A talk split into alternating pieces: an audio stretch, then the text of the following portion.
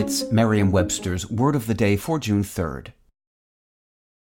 Hi there, it's Julia Louis Dreyfus. You may know me from my podcast called Wiser Than Me, where I talk to older women and get their wisdom from the front lines of life. I was amazed by how many people told me our show made them look forward to getting older, which is why I'm here to talk about season two of the show. Sally Field, Billie Jean King, Beverly Johnson, Ina Garten, Bonnie Raitt, just to name a few.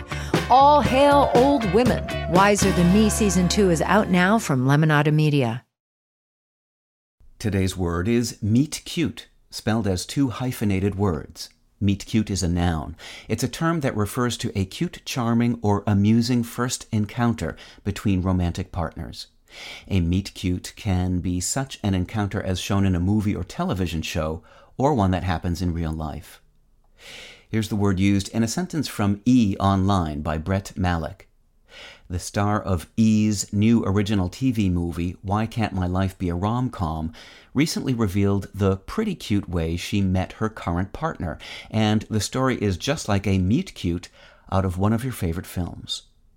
Isn't it cute how two words can be introduced to each other and become an inseparable pair soon after? Well, that's exactly what happened when Meet and Cute got together in 1952. The duo was spotted in the New York Times Book Review in 1952 in reference to an unexpected rendezvous. This may well be, in magazine parlance, the neatest meet cute of the week, the story of a ghost writer who falls in love with a ghost. Today, the word is used often to refer to such encounters in films and television series, especially rom coms and sitcoms.